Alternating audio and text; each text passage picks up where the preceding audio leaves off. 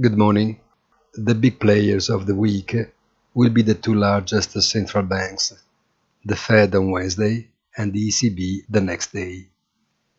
The immobility of both, especially the European institution, is now taken for granted because of the complaints of politics intolerant of the clear signs of slowdown that scapegoat the change too fast of monetary policy.